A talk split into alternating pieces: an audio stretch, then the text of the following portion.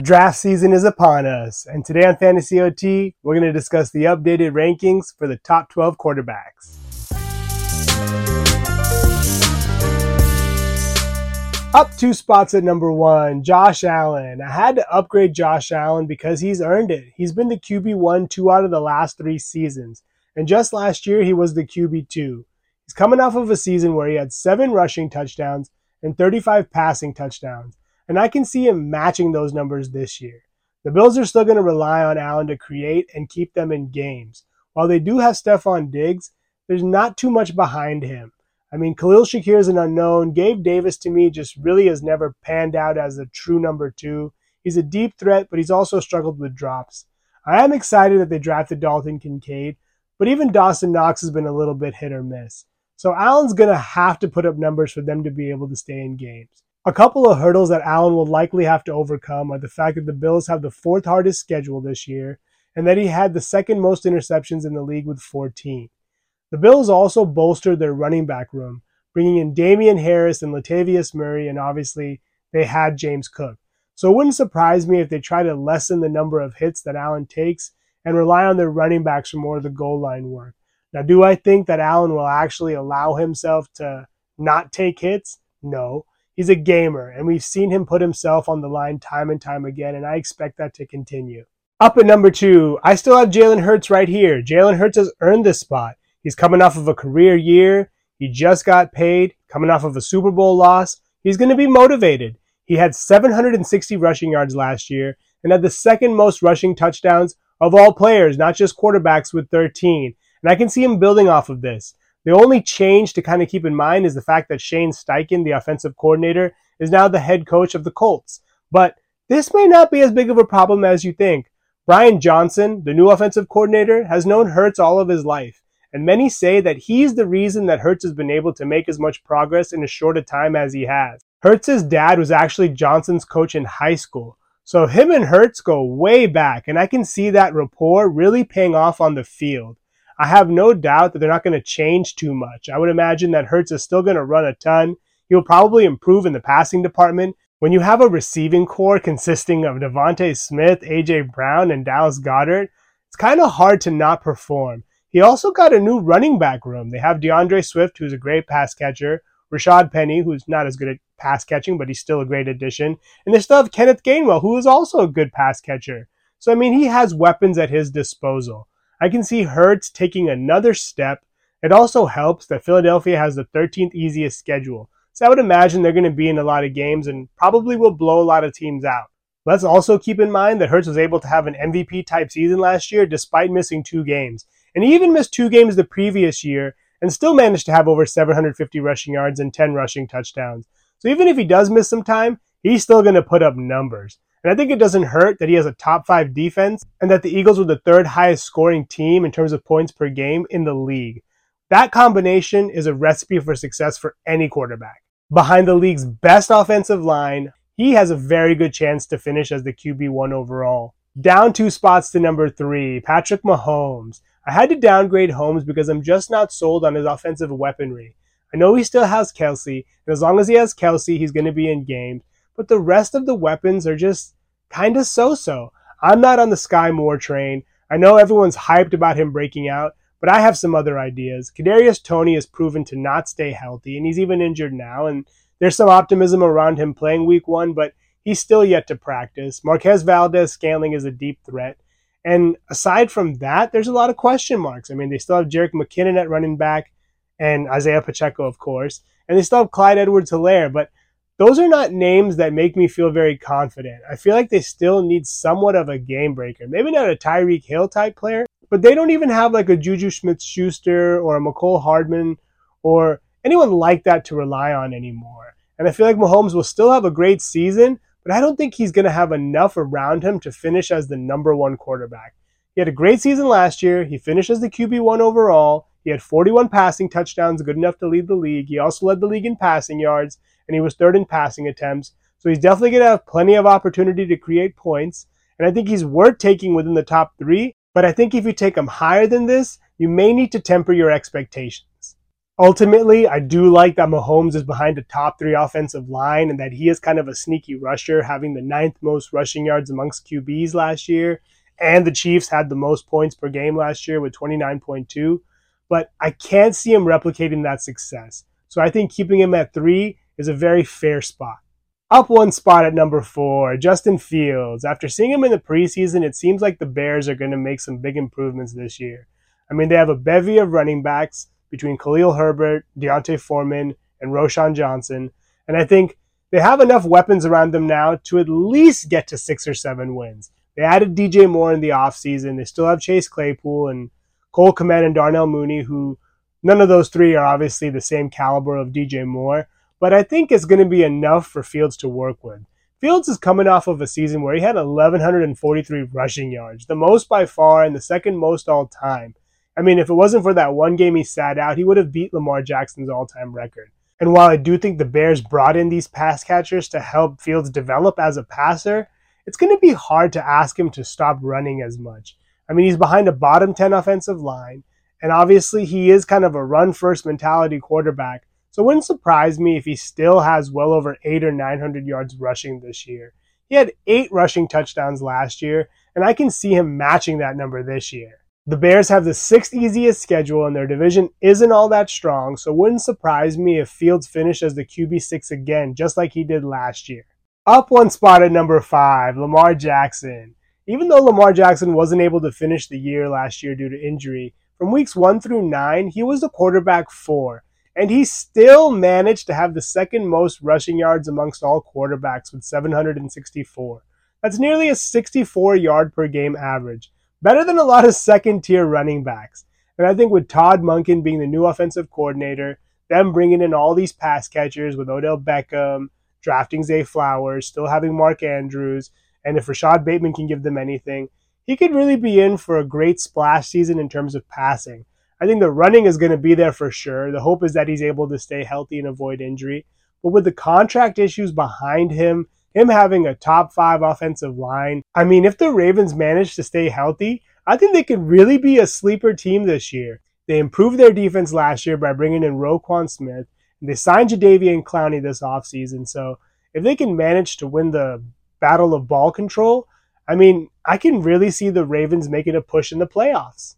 Down two spots at number six, Joe Burrow. While Burrow did return to practice today, which is a good sign, I downgraded him because I've yet to see him in game action. So it's hard to tell if his calf injury is really behind him. He's going to have a much improved offensive line because they signed Orlando Brown Jr. And obviously, he has one of the best receiving cores, if not the best receiving core in the NFL, between Ja'Marr Chase, Tee Higgins, Tyler Boyd, and newly signed tight end Irv Smith Jr. So I would expect him to continue building off of the year he had last year, where he threw for 35 pass touchdowns and he was fifth in the league in terms of pass attempts.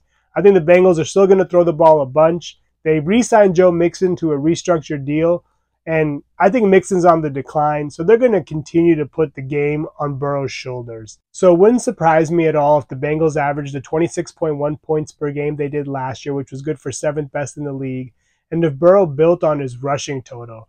Last year, he very quietly had the 12th most rushing yards amongst QBs. If Burrow is truly healthy, I think it would not be far fetched to see him have a top five finish. But as of now, I'm going to keep him at six. Staying at number seven, Trevor Lawrence. Trevor Lawrence finished as the QB eight last year, and I can see him taking that next step. He was 10th in terms of quarterback rushing. He had 25 pass TDs, and he still has pretty much the same receiving core, if not a slightly improved receiving corps having signed Calvin Ridley. They still have Christian Kirk, Zay Jones. They re signed Evan Engram. And they obviously have a couple of pass catching backs in Travis Etienne and Tank Bigsby. So he has enough weapons around him to really take that next step. He had the seventh most pass attempts in the league last year. And I think as long as Doug Pederson is the coach, he's going to be able to get the most out of his star quarterback. Staying at number eight, Justin Herbert. Herbert managed to finish as a QB 11 despite being injured himself and having a pretty thin receiving core. Mike Williams and Keenan Allen both missed time separately, and that's probably a large reason why they drafted Quentin Johnston. I think Johnston's going to actually hit the ground running and be the third dynamic receiver that they desperately needed.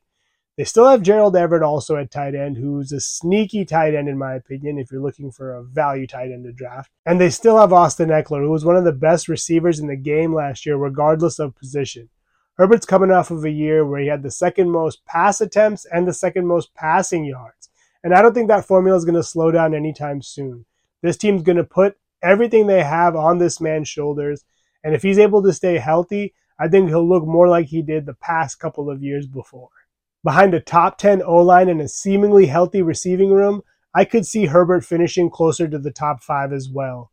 Up at number nine, replacing Deshaun Watson, Daniel Jones. Jones actually finished as the QB9 last year. He's coming off of a season where he had a career high in terms of rushing yards with 708, and I could see him actually ending up right around there again. Brian Daboll is not afraid to use Jones as a rusher.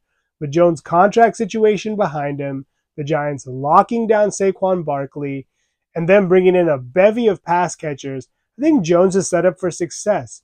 Between Isaiah Hodgins, Darius Slayton, Sterling Shepard, drafting Jalin Hyatt, bringing in Darren Waller, and having a healthy Wan'Dale Robinson, apparently, I would imagine that it's going to be hard for him not to improve on his completion percentage the way he has every year throughout his career. And what Jones lacks as a passer, he will more than make up for with his legs. He's kind of always been a sneaky rusher. Although this year, with all of the pass catchers I mentioned in the mix, I can see him taking that next step as a passer finally. Up at number 10, replacing Dak Prescott, Kirk Cousins. Cousins quietly finished as the QB7 last year. He's in a contract year, which I love. That means he's going to be chasing stats. And he also has an improved receiving core. They cut ties with Adam Thielen. They drafted Jordan Addison in the first round. He's looked really good in the preseason. They obviously still have Justin Jefferson, the best receiver in the game, and TJ Hockenson is still there. And he showed to have really good rapport with him towards the end of the season post trade. I have a really good feeling about Cousins finishing in the top 12 again. He's actually had top 12 finishes the last three years. And last year, he had the fourth most passing attempts and the fourth most passing touchdowns with 29. He did have the second most interceptions with 14, but I mean, that kind of comes with the territory. They're a pass first team, clearly. Dalvin Cook is no longer on the team. They have Alexander Mattison, obviously, and they brought in Myles Gaskin today. But those two guys are not going to really change their focus. They're going to remain pass first. I think it really helps that Cousins has never missed a start in his eight year career and that he has a coach that really believes in him. I think as long as Kevin O'Connell is there, they're going to remain pass heavy and Cousins should continue to put up really good numbers. Up at number 11, this may surprise some people, but Anthony Richardson, after finding out that Jonathan Taylor is going to stay on the pup list and miss the first four games, I had to put Richardson on this list. This team is going to rely on him to run the ball. The Colts just cut Kenyon Drake. Zach Moss broke his arm. And they really don't have anybody in that running back room besides Deon Jackson. So there's little doubt in my mind that Richardson's going to be pretty much the primary running option for the first four games. They also have some good receivers, but not great receivers between Michael Pittman, Alec Pierce, and Isaiah McKenzie. He does have one of the best O lines in the league, arguably top 10. Last year was just kind of a blip, in my opinion. The whole team was in shambles, so it's kind of kind of hard not to want to throw it out. They have Quenton Nelson obviously leading the charge, so he's going to have time to throw. The team's invested in Richardson, obviously. They're going to let him play. He's not going to be pulled, and it's not so far fetched to think that a rookie quarterback can't have a top 10 finish. If you remember Cam Newton, Kyler Murray, Andrew Luck, Justin Herbert, Russell Wilson, all guys to finish in the top 10 during their rookie seasons. So it's very, very plausible. Don't be shied away by the fact that he's a little bit raw. The fact that he runs will more than make up for his lack of passing ability. The Colts also have the third easiest schedule, so they'll probably be in more games than you think. And if Jonathan Taylor does come back, that's only going to help Richardson's case because that's going to take away defensive attention and give him one more threat in the read option. Down two spots at number 12, Dak Prescott. I had to downgrade Prescott because all indications are he's somewhat of a declining player. He missed five games last year and still managed to lead the league with 15 interceptions. He's also become somewhat of an injury risk. And ever since that ankle injury, he really hasn't been the same rusher. We've seen his numbers be pretty mediocre over the last two years on the ground. I mean, he does have an improved receiving core. They brought in Brandin Cooks. They obviously still have CeeDee Lamb and Michael Gallup, but they also let go of Dalton Schultz. So it's going to be a situation to watch. Also, Kellen Moore is no longer with the team, and he really liked chasing points. Mike McCarthy's let it be known that he's going to be more conservative, and they plan to run the ball a heck of a lot more than they have. Tony Pollard is fortunately a pass catching back, so he may get some screens and take him to the house like he did last year, but it's kind of a fluid situation. He is behind a top six O line, which should help his cause, and he does have a top three defense, so he should get some additional opportunities and possessions. But the whole situation, like I said, is a little open ended, so it was harder to rank him above this spot. Dallas did have the fourth most points per game last year, but I'm not sure if that was just a product of more chasing points or them needing to chase points because Dak threw so many interceptions, putting them in holes. He's also in the hardest division in the NFC East, so six of those games are going to be pretty tough. And outside of that, I mean, Dak would really need to stay upright to prove that he can put up the numbers he has in years past. Those are my updated top 12 quarterback rankings. Please subscribe and let me know who you think should or shouldn't be on this list in the comments below.